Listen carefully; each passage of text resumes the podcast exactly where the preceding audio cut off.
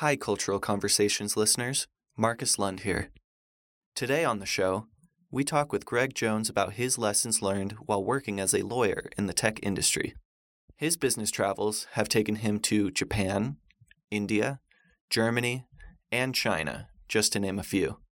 In our interview, we discuss the importance of taking a step back, suspending judgments, and striving to communicate effectively with international colleagues.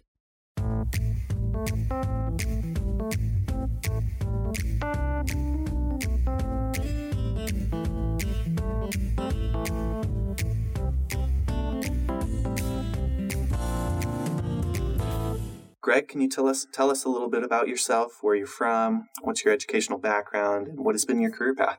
Sure, great. I'm happy to do it. So, um, I was born in California, really grew up in Colorado.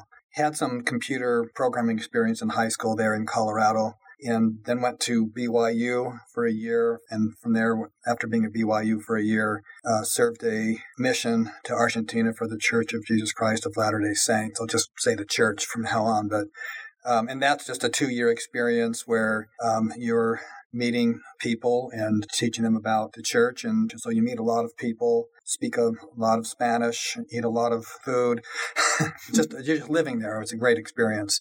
Then I returned uh, to BYU um, after exploring around a bit for different majors and such. I ended up getting a computer science degree. I really got that as kind of a fallback because I had some strength in computer science, but I had wanted to go to law school. In retrospect, I don't think I really understood what it meant to go to law school, but whatever, that's what I had intended to do. So I, I got the computer science degree um, in, in, case I needed to delay going to law school or had change of plans. I hadn't really thought of making it a major emphasis in my career. I was a professional student. Basically, I got a couple of minors, one in political science and analytical thinking, minor in philosophy. I did the honors program, artificial intelligence thesis, and kind of social arts and Spanish. Like I said, as a professional student, but law school pretty much cured me of that.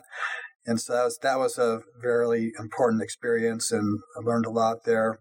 I went to BYU Law School. That's three years. And after my first year, I worked the Summer for Colorado Rural Legal Services Migrant Hispanic Farm Worker Division. During the last year of law school, the third year, I actually got found a job during the year working for Novell, which was an extremely successful and growing software company, networking software company that was based in Provo and really growing rapidly then. Joined Novell as an attorney in 1992 and worked there until 2011. With had a lot of international travel and worked in intellectual property transactions, uh, negotiating with major companies and being able to travel quite a bit. When Novell was sold in 2011, I joined a firm called Tech Law Ventures, which is in Lehi, Utah, which has become this incredible technology center. And my firm, Tech Law Ventures, unsurprisingly, focus on technology.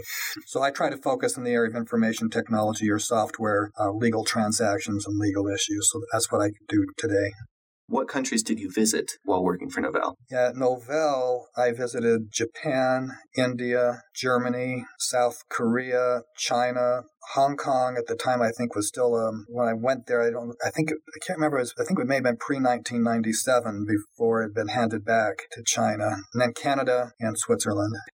I thought I thought I mentioned that in preparation for today I listened to portions of two podcasts, and and my experience, I'm going to share today is a little bit different. It's not going to be a super deep exposure or experience in one culture, but instead maybe more general lessons from having interacted with colleagues in, in affiliates of Novell who are in other companies, or just in general lessons from international business travel. So it's not going to be like the, the deep dive that some of the other presenters have given. Mine's kind of more of that nature, and and I hope it'll just be useful to people like people like myself because the fact that I've, I'm sharing lessons learned mean I needed to learn stuff. There were realizations I had that I didn't have before I did the international travel.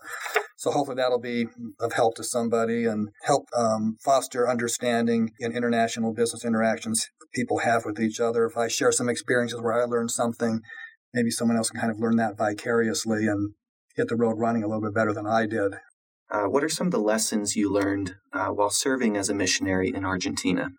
I had several Argentine companions. I remember one evening I was talking to one of my companions from Buenos Aires, and it's kind of embarrassing for me to say this right now, but my mindset at the time was, you know, I'm from this, I'm from the country that sent a man to the moon. We have, we're high tech uh, you know, so obviously there's really, you know, our schools must be the best. You know, that was just kind of like my, my mindset.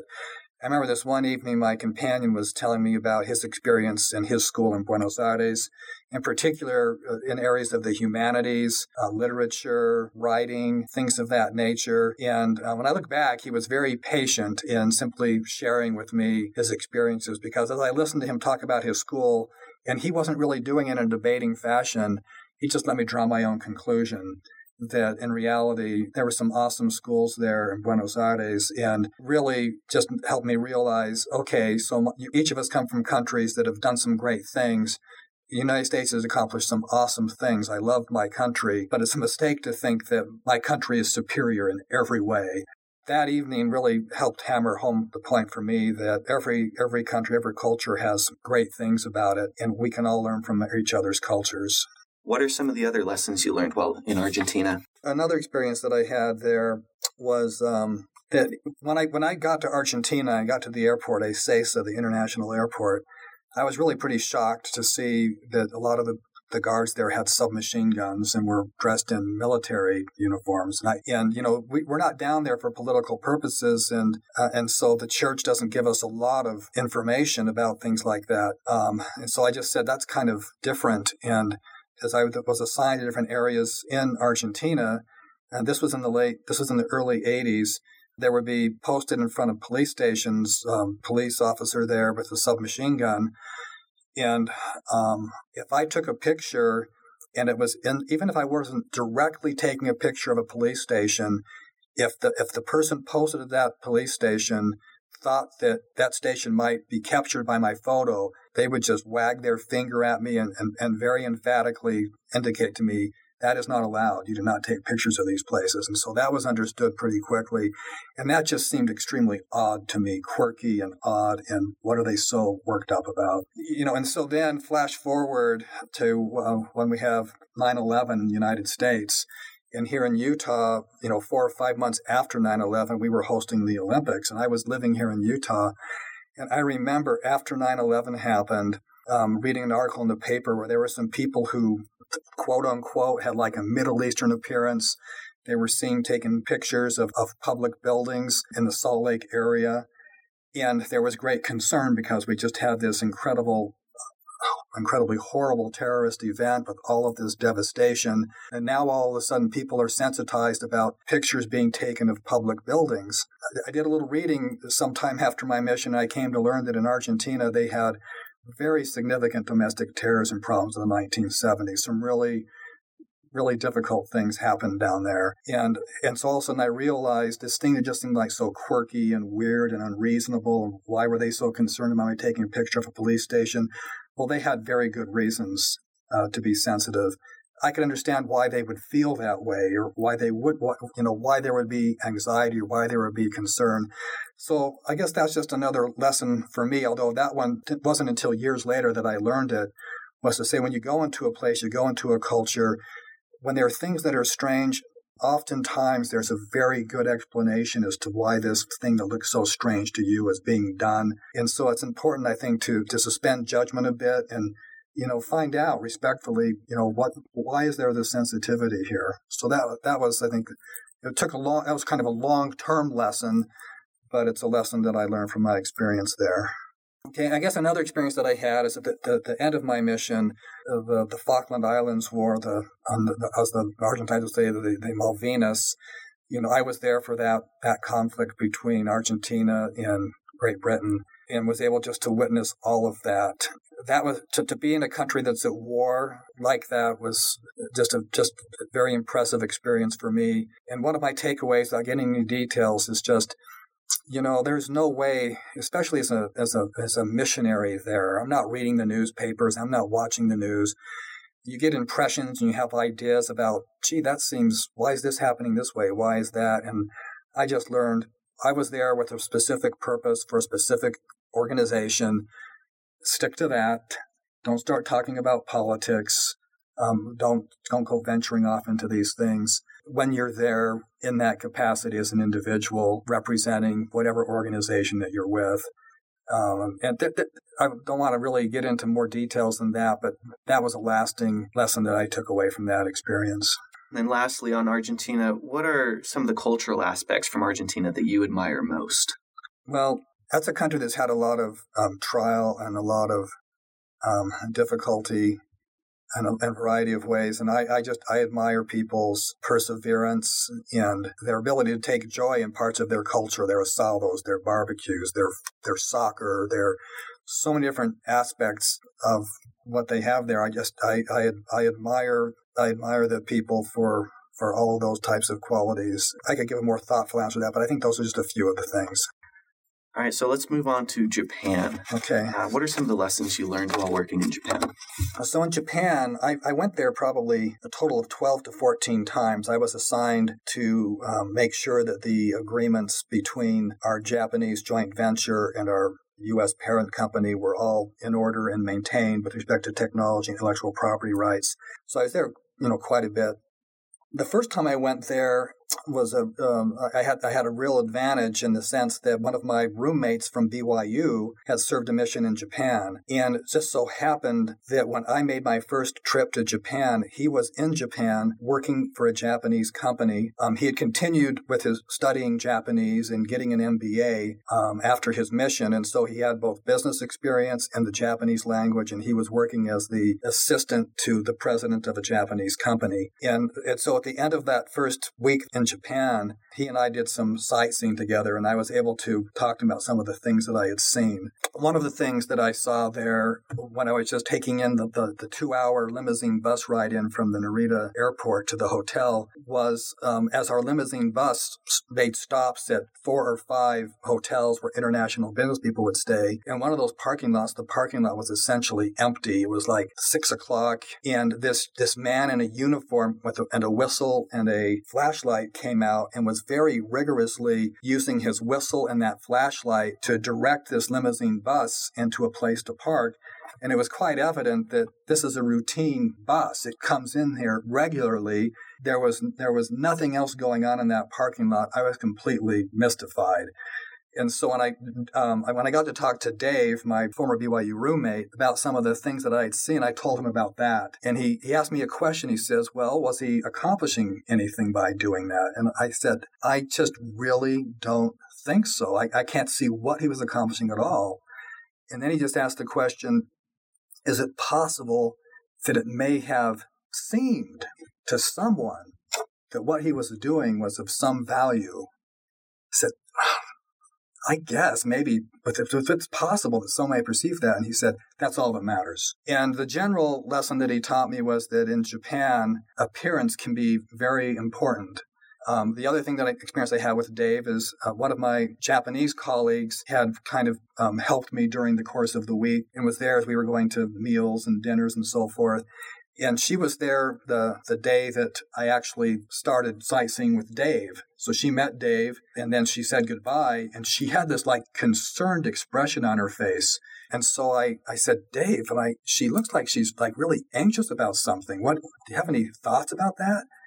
And he, he, and then he basically just said that when the, the U.S. visitors come to visit um, a company in Japan, that typically uh, the Japanese company uh, wants to heavily influence what that person experiences, make sure they have a positive experience, make sure that they highlight and enhance for that person the positive things that there are about that company.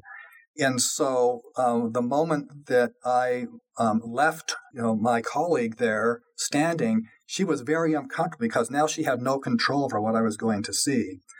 Uh, and my friend Dave told me of his experience where he was given s- similar responsibilities.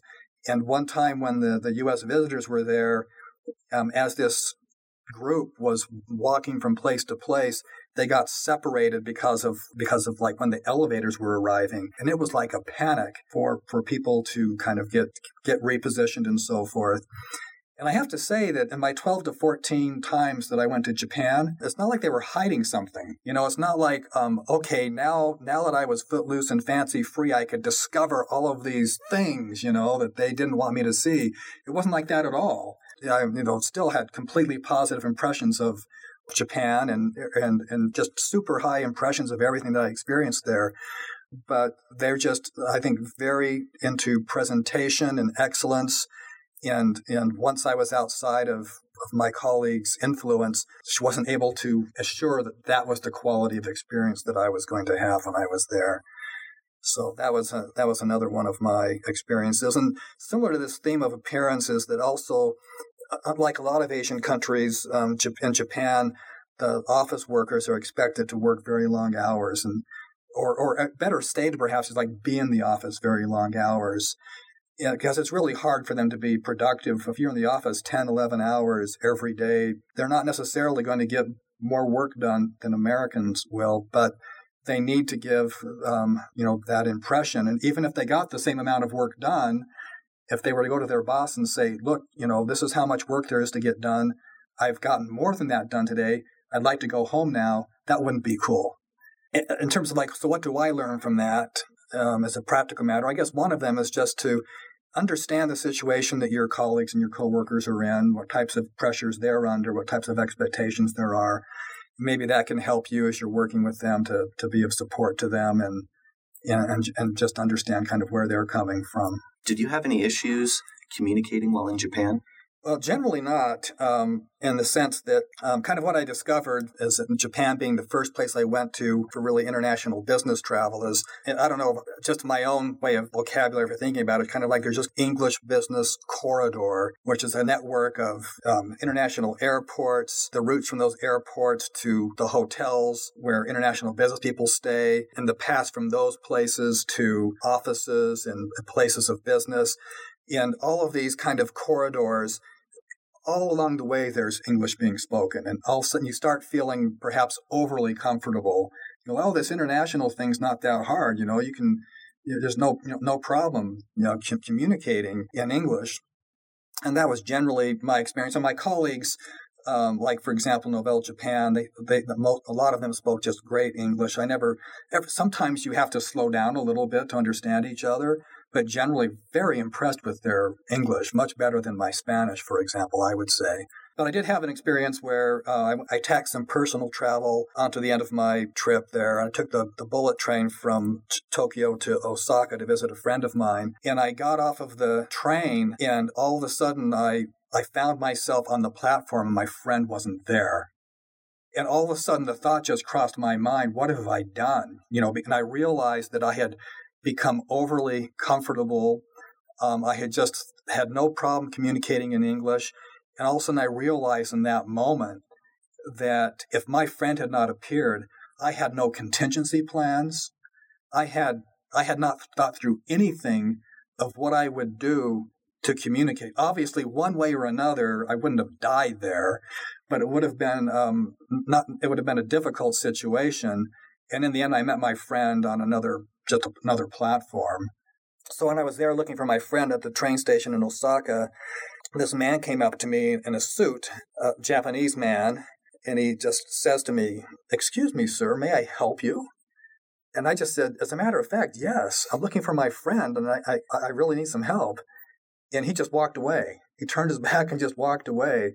And it was quite evident to me that all he had wanted to do was practice his English and as soon as he saw that he had successfully articulated his sentence and he was understood, he was done. He had he had no interest whatsoever in helping me out. You know, and so I think that that's kind of a lesson there that, you know, we should actually, if we can, if we're in a position to help people who are struggling in a new culture, it's good for us, I think, to try to, to help people. If we're here in the United States and we see and we have visitors and they need a helping hand. I mean, it's I think it's just a nice thing to do to help them out. You know, why not? As we wrap up with the Japanese experiences, what do you like about Japanese culture that you wish Americans would implement? Well, when I when I traveled to Japan, and I, I've had a situation. I should put it maybe put it this way: I traveled once to Japan after having been in some other countries, um, and, and that are somewhat stressful to travel in. And when I was going to Japan, I just said to myself, I'm going to a place that's clean, that's safe, that has great food. I'm just going to this like this oasis where I can just I, I, I won't have stress anymore. I can just relax. And and my colleagues, um, they're very um, very conscientious. The the people I interacted with in my international business, um, for generally speaking, very conscientious, very respectful, and and diligent, you know, hard workers. You know, so I can't say that that's a profile of all of Japan. I can just say that in my international business experience, the types of folks who who I met who were in who would be my counterparts, that's that's what I experienced, and those are things that I really admired. So we're done with Japan. Let's go on to India. What were some cultural insights you had while working there? I, should just say so. I've, I've I've had a lot of interaction with people from other countries and a lot of people from China and from Japan. And so when there are people from those countries who are learning English, if they're not speaking perfectly well, I can understand them um, pretty well, even if their English is pretty broken, because I've just had a lot of experience. In Novell, um, we were one, I think, one of the early earliest companies to have a development center in India. And as a result of that, we had a number of our software developers who had been, had had been having interaction with their Indian counterparts for five, six, seven years. When I started having interaction with um, folks in India, um, I I had I, I hit it without having you know that type of experience. And so I could sometimes go into meetings where the and the Indian accent was not one that I was accustomed to. And at times it was evident to me that the person speaking that their grammar was quite good and the and, and their, the structure of their sentences was good. I just couldn't understand the accent. That was uh, that was the skill that I had not developed and the the software developers, the U.S. software developers, they had no under no problem understanding our Indian counterparts when they were speaking, but I did, and I was not having enough experience to develop the skill to really start, you know, just understanding their cadence or or, or, or their speaking. On one one trip to um, to Bangalore, we were uh, I went with a big uh, contingent from Novell and the local management team introduced themselves to us. There were like six people, and each of them um, introduced themselves, and their first name was for each person. Their first name was like four or five syllables combined in an order I'd never heard before, and likewise their last name. And so there were like all of a sudden five, six people. They had just introduced themselves to me, and I had no ability to call them by name. And I, I felt very uncomfortable about that.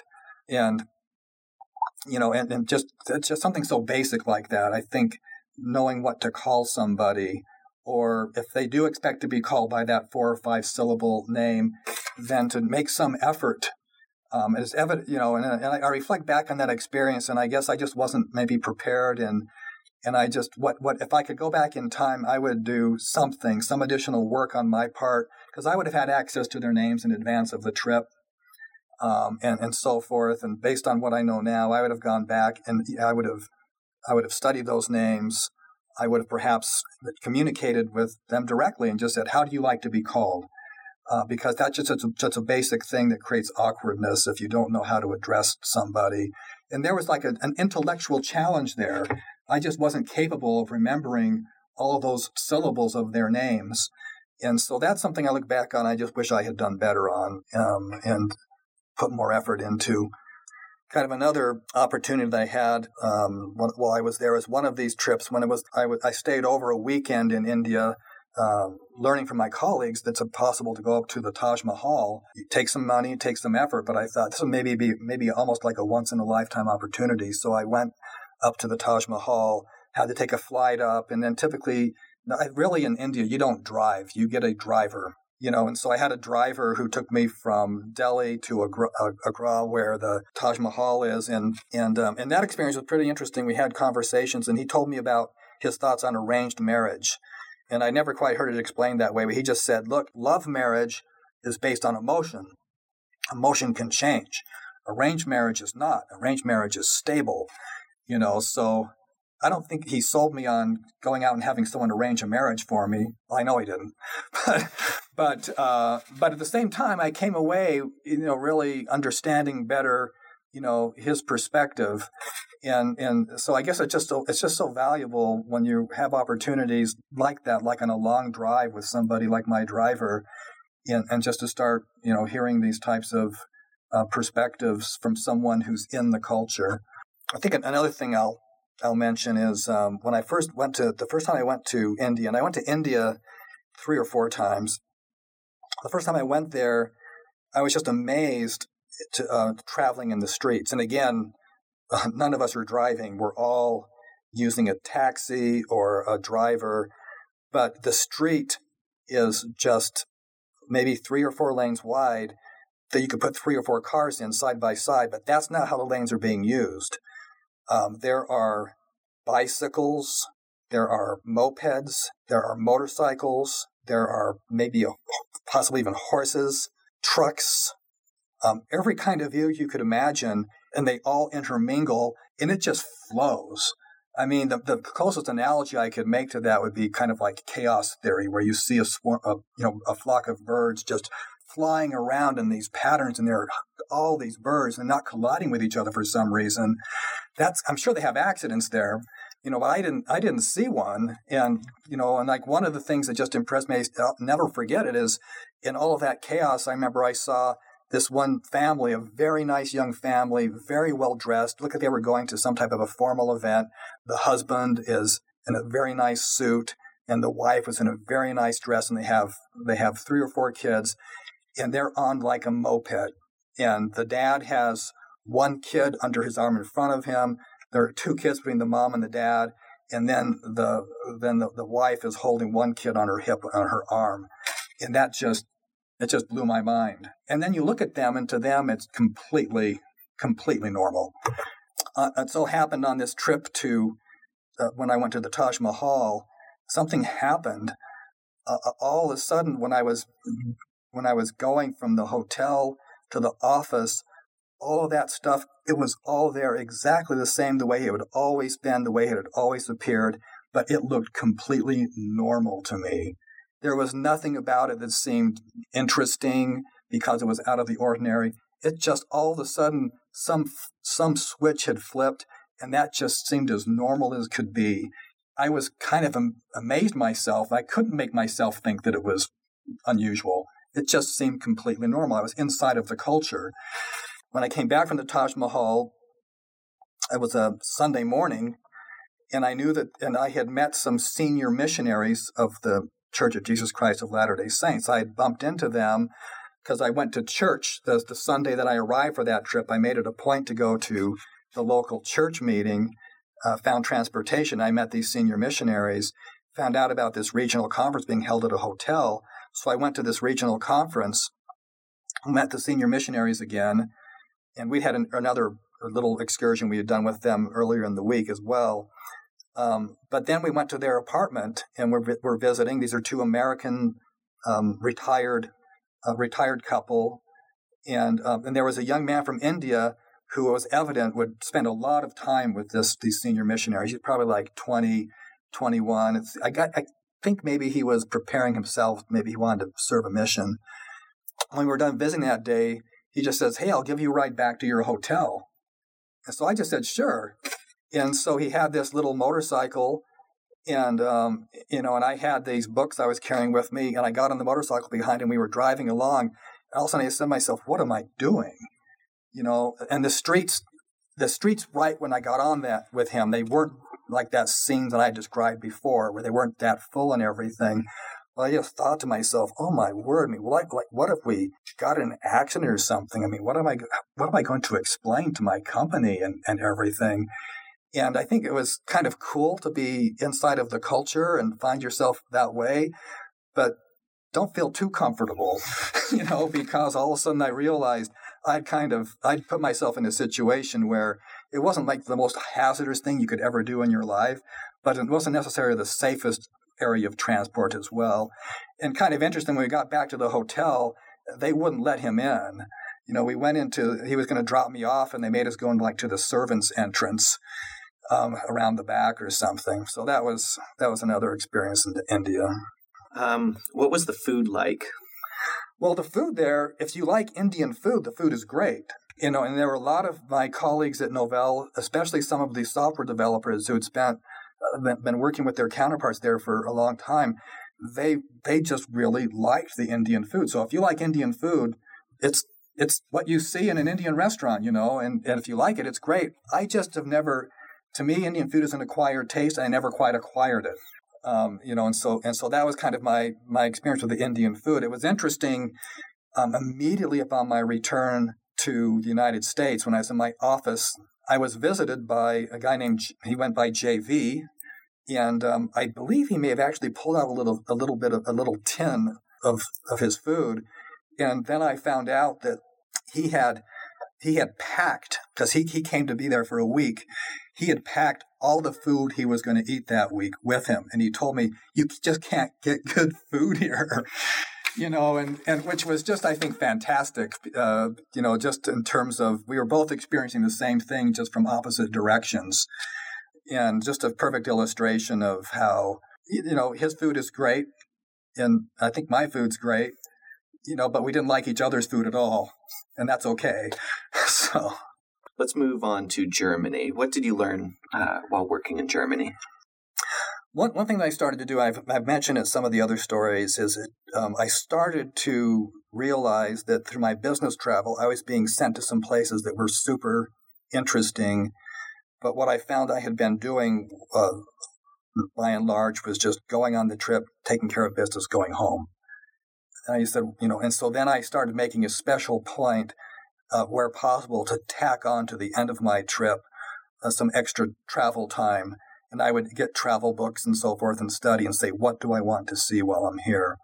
One of my trips to Germany, the place that we were going, I, I, I'd always been very interested in World War II. Um, you know, as a, as, even when I was like in junior high school and high school, there was a a, a, British documentary series on World War II on Saturday afternoons, and I would I would watch that, and I was deeply impressed by it. And so I've always been interested in that, and I and I learned that this this city we were traveling to in Germany, there's a lot of history there, and there were things that I wanted to see. And so, but I realized that I did not have complete control of my itinerary at all on that trip. I had just one or two spots where I might fit in some travel and the first spot was the day I got off the plane. I just, and I knew that I'd have to make it, if the, the, if the plane was on time and I made a beeline, there were these one or two particular places I really wanted to see. Now, um, I, I mentioned to some others I was going to do this, and so we, we all went to these places. But I, I was I was yeah I was I was really um, concerned when I learned that the next a day or two after that that our German counterparts that we were visiting had found out we had made that visit, and they were very unhappy. You know, and I, I, I think they, they just had the impression we were not having a respectful or appropriate, you know, regard for the place that we were visiting and the sensitivities that they might have. And so I had a so I had a couple of lessons from that that I learned, and one is to try to anticipate if something might be sensitive. And so, and if you're going to, and if you want a, a, to visit a place that may implicate those sensitivities, uh, uh, decide is it worth, you know, can you go there in a way that's not going to, you know, create those types of, of concerns? Especially when my primary purpose in going there was for the company that sent me there. So I should not be doing something that's going to in any way create friction or or sensitivities in the way that we're interacting with each other. And then the other aspect of it was that if you're going to go to some place and you think that you can manage it and you can go there in a way that's not going to create these these issues, make sure that the the people that you're inviting with you, likewise, are sensitive to those things. Um, so that that was one of the one of the lessons that I learned. It's not like the primary aspect of my experience working in Germany because I there were so many things about the work itself and my colleagues and how great they are. But that was just one of the things that stands out about maybe a mistake that I made and, and something that I can do differently. Are there any other fun experiences and stories you have from visiting other countries? Uh, on one, one of my business trips, I went to Japan to participate in meetings of, a, of an industry organization that my company belonged to. And so I was the representative of my company. And there was a, a counterpart from one of our competitors was part of that same industry group. So we were there in Tokyo together. And then we compared our travel plans, and it turned out we were both going to be in China, in Beijing. And so then we we were we were uh, not at the same hotel but close by. So we decided I had some things I want to do on Sunday, including going to church there in Beijing, and and but we were both available Sunday evenings. We decided to get together, my my colleague from our competitor, and so um, we identified the restaurant we wanted to go to, and then we got out. We, we, he came to my hotel. Then we went out. We, we kept trying to hail a taxi, and I don't know what was going on. We had no success, and we were just struggling. And then this this guy came by in a rickshaw. Um, I think it was probably like one of those bicycle rickshaw type things. And so we got on, on into his rickshaw. It became evident as he was driving us around that he really didn't know where the restaurant was that we were going to. And he called someone up on his cell phone, and he's speaking obviously in Chinese, and we don't speak Chinese.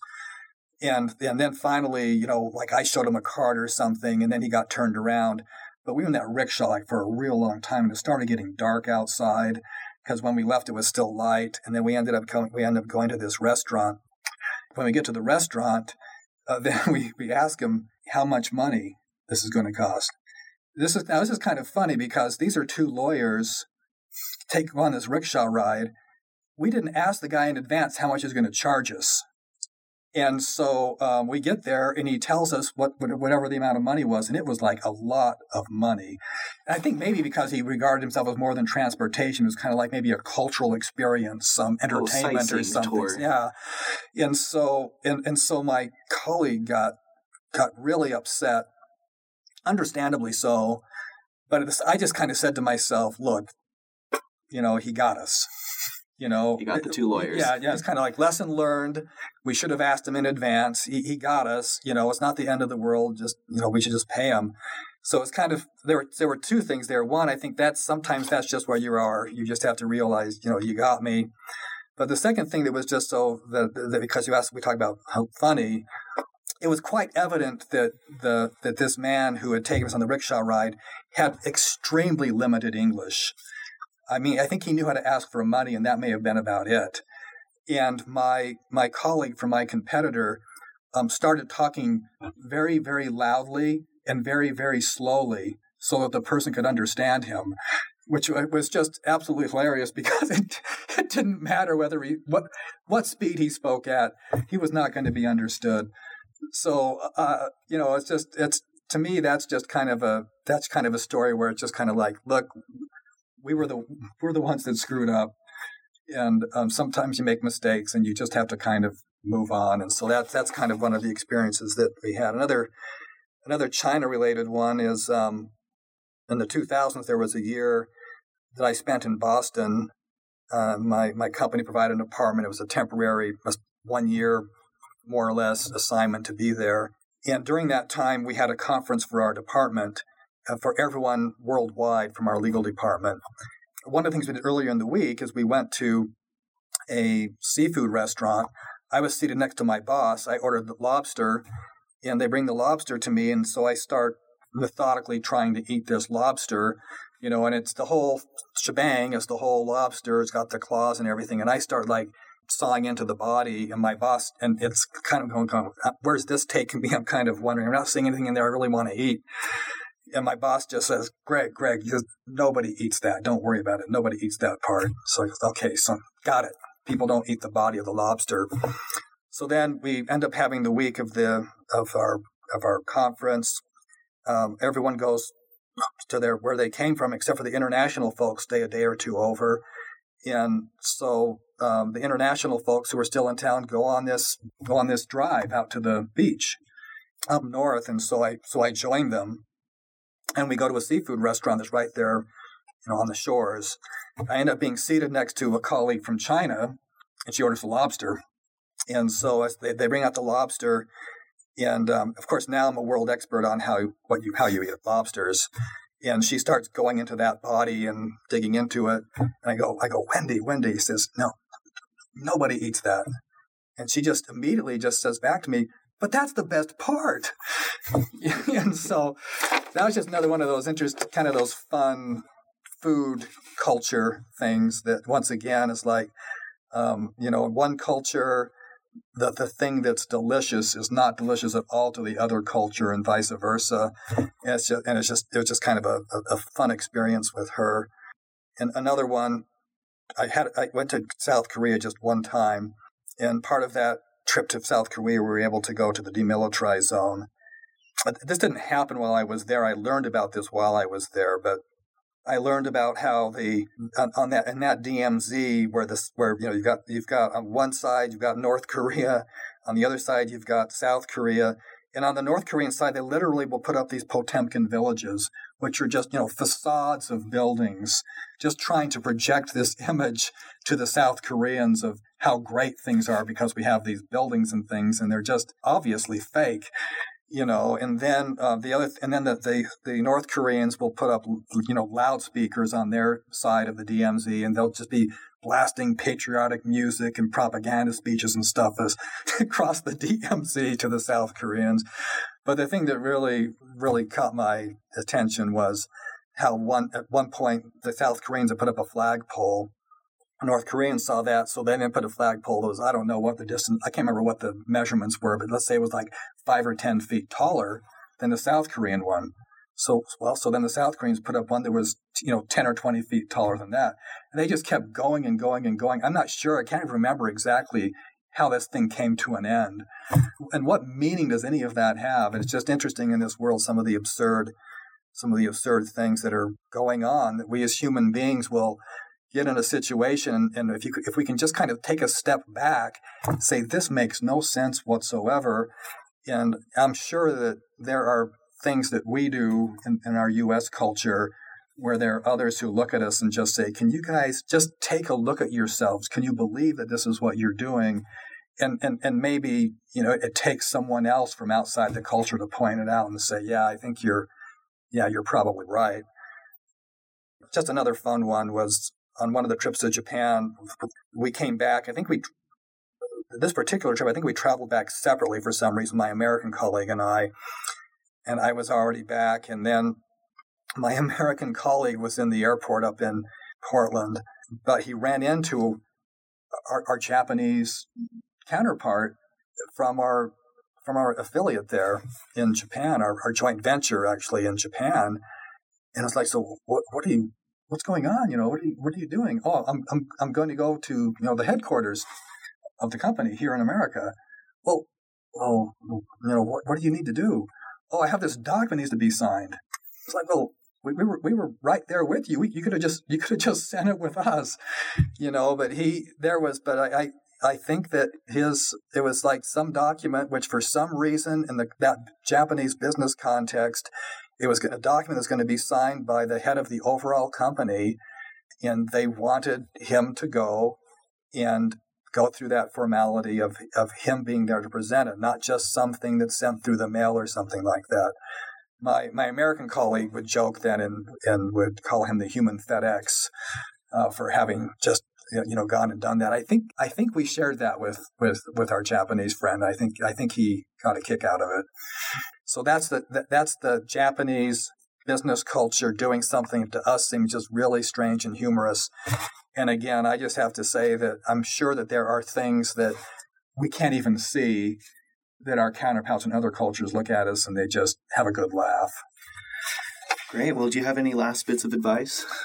I guess my only, this, I think there's a general theme is just to say, you know, be very suspicious of any assumptions that that you, that you have going into a situation when you're working with you know international um, colleagues. Be willing to suspend judgment when things look like they're kind of odd or different and so forth. Just realize, well, they may be different. That doesn't necessarily mean they're not as good or there's anything wrong with them.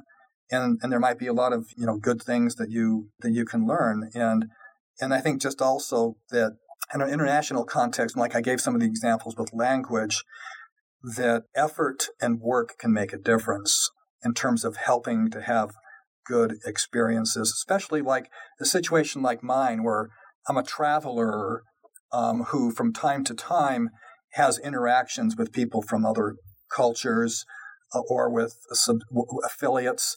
Uh, you know, I'm not in a situation where I'm going to master master the language like the like for example I alluded to these other podcasts where there was someone who was just way into the Japanese culture and, and you know, and they could understand it, you know, and so I, I think that when when we're just having occasional or less frequent interaction with people from other cultures, it may take takes take some special effort. You know, names are important. How we refer to people, how can we make people feel comfortable, then that can help everyone have just a, a, a better experience. And and generally, I'd also just say that, and, and my experience with my international colleagues is just these were these were people that I just really enjoyed interacting with a, a great deal. I had a lot of respect for them a lot of fondness for them, and I'm really am happy that I've had the experience to interact with them. And and my and, and where I am now, I don't have that, which just kind of heightens a little bit more just um, how cool all those experiences were. Great. Well, thank you for joining us today. You're welcome. For more information about global business and culture, visit www.internationalhub.org and be sure to subscribe to our podcast.